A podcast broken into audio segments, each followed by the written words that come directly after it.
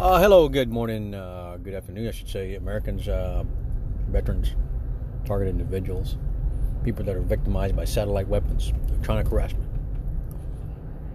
Be precaution, be scared, because the way these systems are working now, these satellites can lower down to as low as in the gravity, and they carry gun turrets, and I'm afraid, because you remember clearly, why was all this ammunition being bought by Department of Defense? Homeland Security was buying all this fucking ammunition off the fucking shelves. What the fuck for? Stockpiling? No, it's because they're loading those fucking turrets up in the fucking sky that are fucking killing Americans in a mystery fucking kill. Bullets going through fucking houses, bullets killing people at camping sites. I mean, we've got a fucking gun in the sky. I mean, it's just mysterious things that are happening around the fucking country in the news. You know, 2 campers are shot during camping. I mean, you know, it's just strange fucking shootouts, you know, that are coming up concealed for some reason. These fucking satellites hover very low, folks. They can come down pretty low to the Earth's surface. And they can carry fucking gun turrets, and they will fucking unload a bullet. Yes, do fear the sky, because they have weapons that are taking over this country. And they will catch you. And they will catch you, folks. And I'm wondering if this is the way they shot... If this is the way they shot MLK. If this is the way they shot JFK.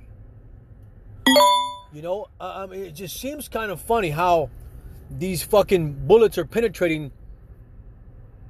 I mean, if you look at the fucking JFK, look at the JFK, the JFK shot. It went through him, went through the other guy, and then went out the fucking window back into fucking space, it looks like. No fucking bullet does that, folks. That fucking bullet was traveling at about space speed, coming down from fucking space at a high velocity. You know, so, I mean, scratch your head. Think about it. Guns in the sky, folks. Thank you.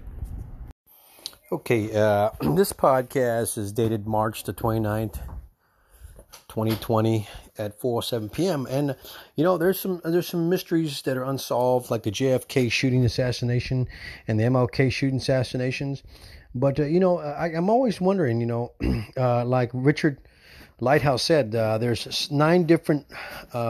weapons mounted on satellites, okay? We know that for a fact. He worked for NASA, and he knows about these weapons. But the trick I'm trying to say is that they are mounted guns on a satellite. And I'm going to let you listen to a podcast because the Soviet Union has it. They have guns mounted on their satellite. And if they have guns mounted on their satellite, you can just imagine what's out there nowadays. This is back in the 1950s, but hear this podcast. It's called Soviet Space Gun, the Armed Space Station. Here we go.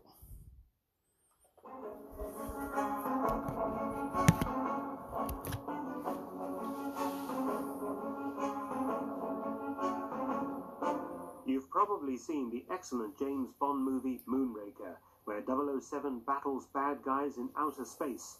Far-fetched, maybe, but not entirely without some grounding in reality. Incredibly, the Soviet Union did put weapons in space.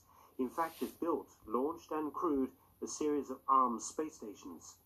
Disguised as civilian research vessels, these space stations were actually spying platforms outfitted with powerful optics and cameras to snap away at NATO military targets. And just in case those pesky Americans attempted to target or intercept one of these orbiting spy stations, each was armed with an aircraft rapid-fire cannon. It was straight out of the movies, but it actually was used. Almaz, which is Russian for diamond, was a type of Soviet military spy station successfully used in orbit in the 1970s.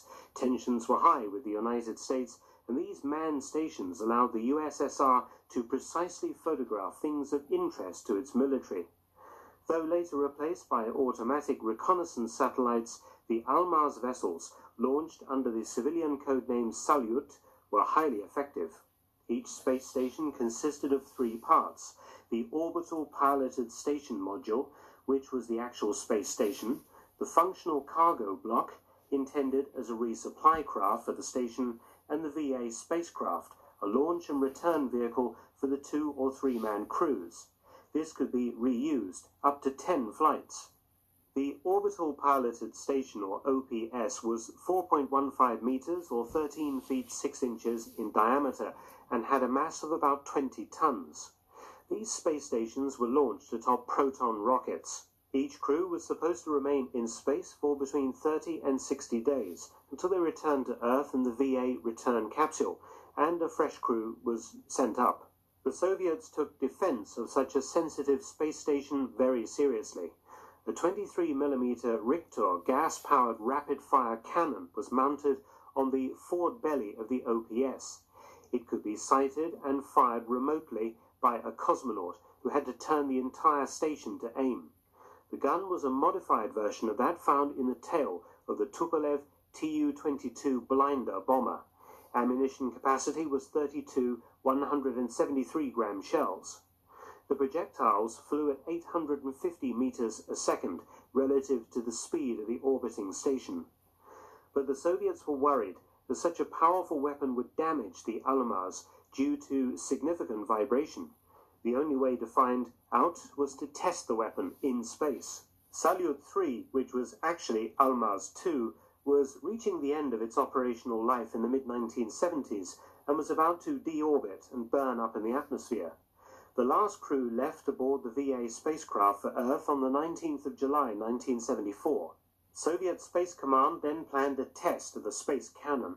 A defunct unmanned Soviet satellite was selected as a target, and on the 24th of January 1975, hours before commencing its deorbit, Almaz 2 came in range.